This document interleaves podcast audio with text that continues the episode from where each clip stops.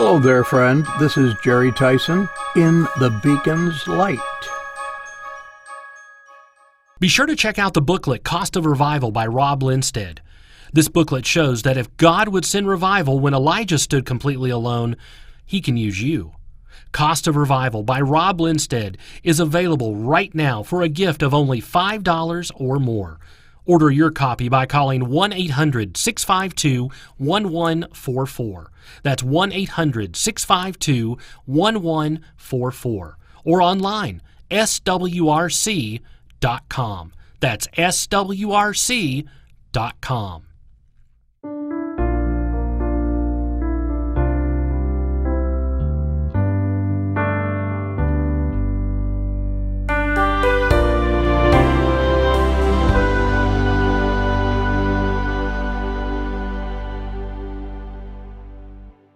Genesis 6 8 is an interesting verse. But Noah found grace in the eyes of the Lord. In reality, this verse was one word too long to qualify for the book we prepared a while back, God's One Liners, but it's too important to ignore, so we'll bend the rules just a little bit. Originally, we had determined that we would find a Bible either with small print or no center column that would allow a larger number of verses for consideration.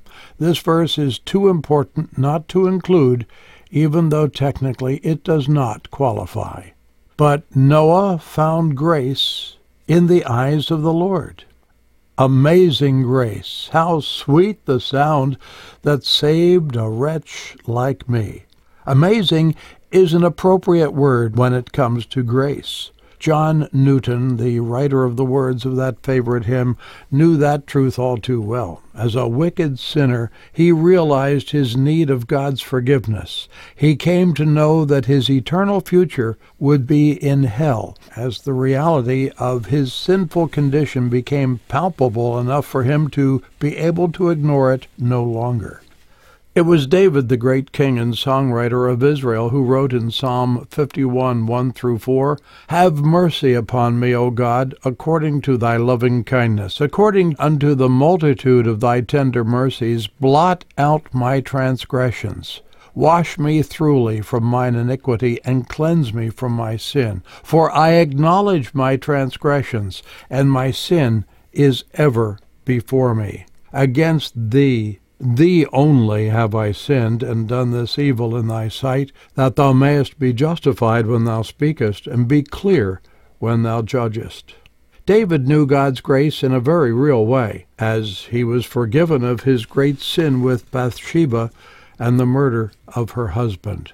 Throughout David's life, he experienced God's grace again and again. Others who knew God's marvelous grace in the Old Testament would make a formidable list, but for now, as we focus on Noah, we have to realize what it was like in the world of his day. Historically, this was approximately 1500 years after the creation and 2500 years before Christ came to earth to be our Savior we lose the reality of several of the facts involved in those days due to long lifetimes of the antediluvian people. It was at a time a little more than 500 years after the death of Adam. There were still people on earth who knew Adam personally. They had spoken to him, knew the story of creation from his viewpoint, and their sin and expulsion from the Garden of Eden from his own lips. They didn't need to read of it in history. They knew what had happened from the mouth of those who had had the actual experience. We don't know for sure, but Noah may have known Adam, and if so, knew the story firsthand. That would make sense, since it must have been Noah who was the source of the information that formed the first five chapters of Genesis leading up to the flood, or he had books that were already written and was able to save them and take them on the ark. One thing we do know leading up to the flood is the sin of mankind on the earth had reached such a level within the lifetime of just these two men, Adam and Noah, that God was sorry he had created man. Genesis 6, 5 through 7. tells us, And God saw that the wickedness of man was great in the earth, and that every imagination of the thoughts of his heart was only evil continually. And it repented the Lord that he had made man on the earth, and it grieved him at his heart. And the Lord said, I will destroy man whom I have created from the face of the earth, both man and beast, and the creeping thing, and the fowls of the air, for it repenteth me that I have made them. How bad was it?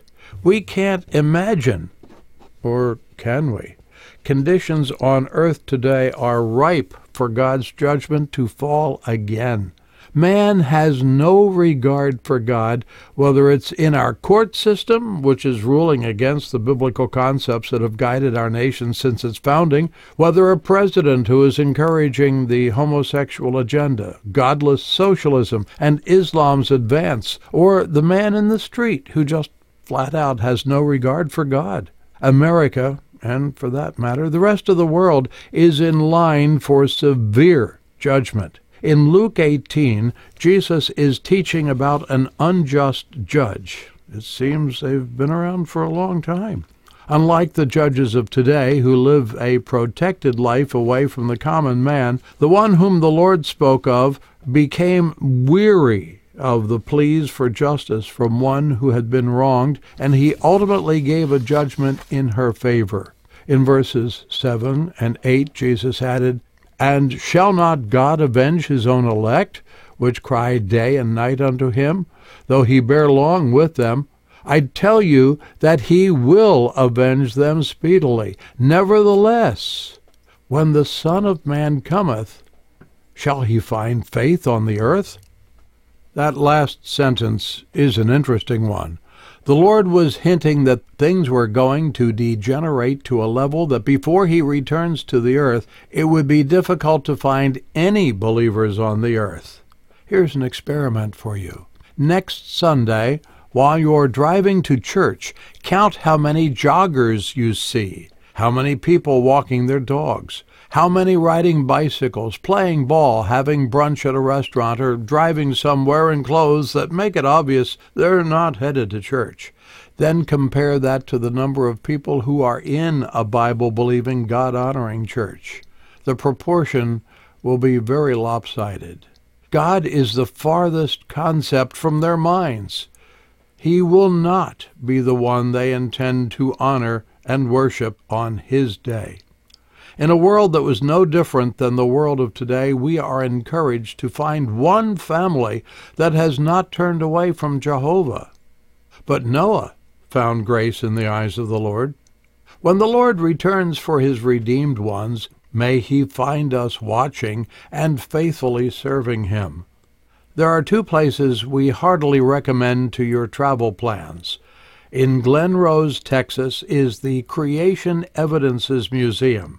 Carl Baugh has put together an incredible collection of creation related displays and artifacts that prove the lie of the evolution concept. He also has a large scale model of the ark that is worth the time to examine closely. The other is the Ark Encounter in Williamstown, Kentucky. It's also highly recommended because high on a hill sits a full size replica of Noah's Ark. Walking through it on several levels gives a conception of what it really looked like and the size of this floating barge. You will never read the Genesis account again without a totally new concept of what it was and why it took so long to make it. When visiting either location, you will leave with a greater appreciation for what God was willing to do for man as he saved the few righteous to repopulate the earth. As we look to the future, one must wonder how much longer God will be willing to put up with man's sin at the level we see today. That phrase in Genesis 6, every imagination of the thoughts of his heart was only evil continually, gives us hope. We, living in today, must not quite have gotten to that point. How much longer will it take? How much more mercy is God willing to extend before his patience is exhausted? If you haven't asked for God's forgiveness for your sins through the blood of Jesus, how much longer do you dare to wait? You have no guarantee of anything more than the breath in your lungs right now. Delay could be eternally dangerous.